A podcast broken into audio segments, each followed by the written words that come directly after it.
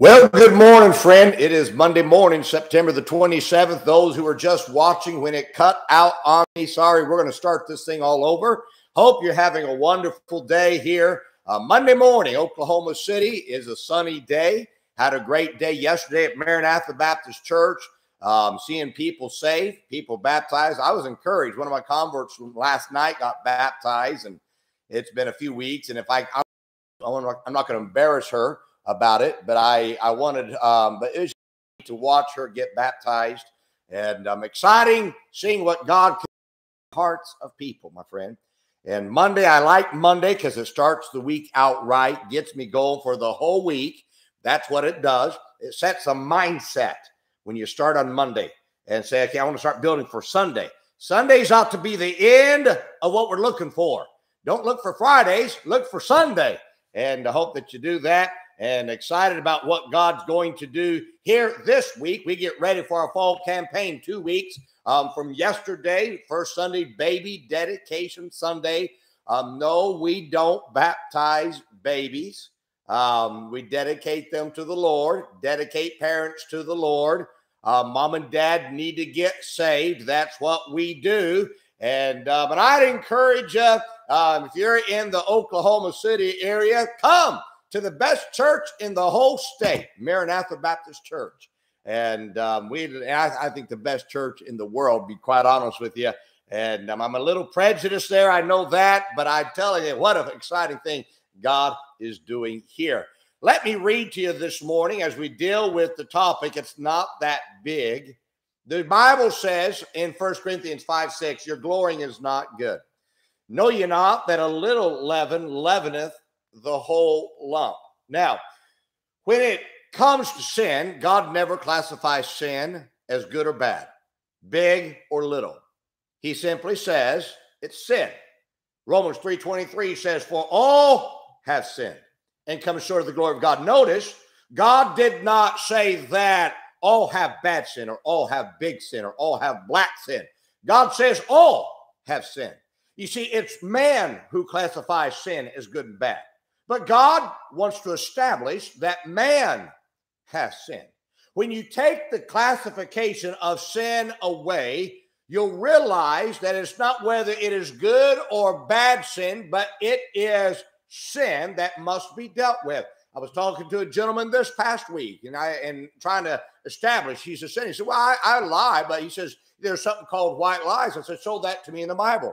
There is no white lie or black lie. It's just lies. There is no good sin, bad sin. It's just sin. We classify sin. You know what bad sin is? Your sin. My sin's good. You see, that's how we do that because we don't want to feel like we're that bad. Can I tell you, you're a sinner, and so is Alan Domley.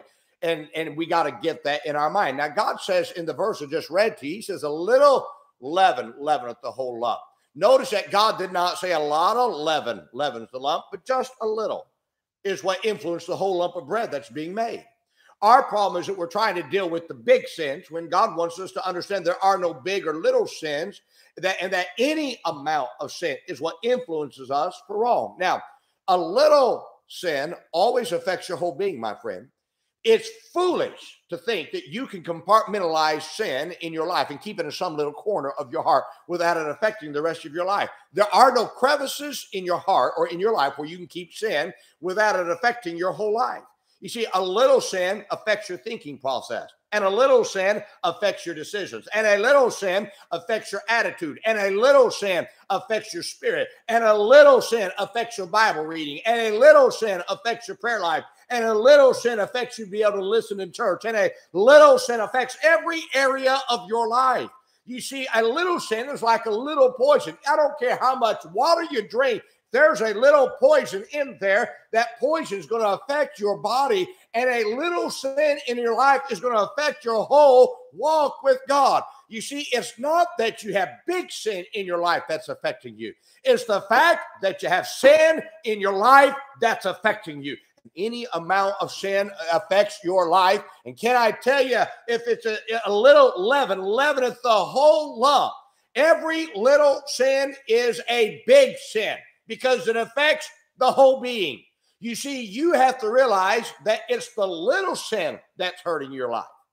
It's the little bad thought that affects your whole life. It's the little lust that's ruining your marriage. It's the little gossip that's destroying your name. It's the little jealousy that keeps you from enjoying life. It's the little bitterness that keeps you from enjoying relationships in life. It's the little grudge that keeps you from getting along with people. It's the little bit of laziness that keeps you from, from advancing in life. It's the little bit of anger that's hurting your, your attitude and your relationships with others. If, if you dealt with the little sins to the same degree that you dealt with the big sins, you'd find that you can live the victorious Christian life. You see, it's not the big sin that's killing you, it's the little sin that let that that you let go that's destroying your life, my friend.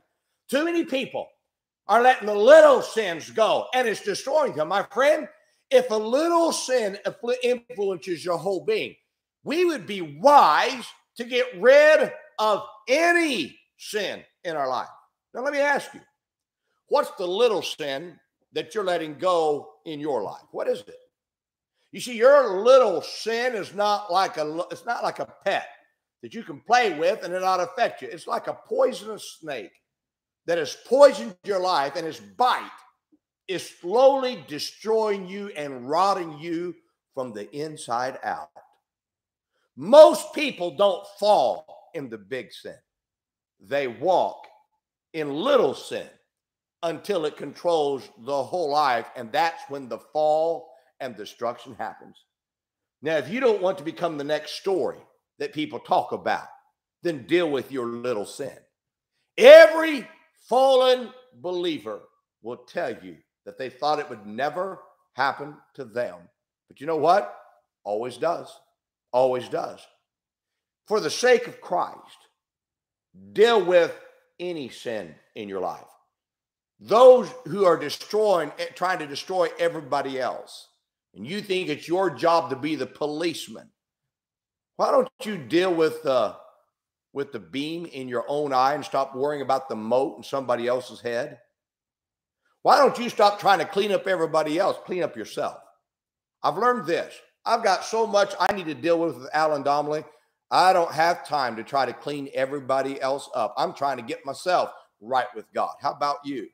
You say, preacher, are you are you that? Are you that bad? Yep. And so are you. We're all sinners. Truth is, a bunch of fundamental Baptists who think that they're the policemen of the independent fundamental Baptist movement need to get right because their pride of trying to clean everybody else up is part of the problem. Get your sin cared for. When I'm dealing with myself, I can better help others than I can trying to meddle with everyone else when they can glaringly see my sin. My friend, don't let the little sins go. It's those little sins that'll destroy your life. I hope this is an encouragement to you today. And remember today, be good to everybody. Everybody's having a tough time. Have a great day, my friend.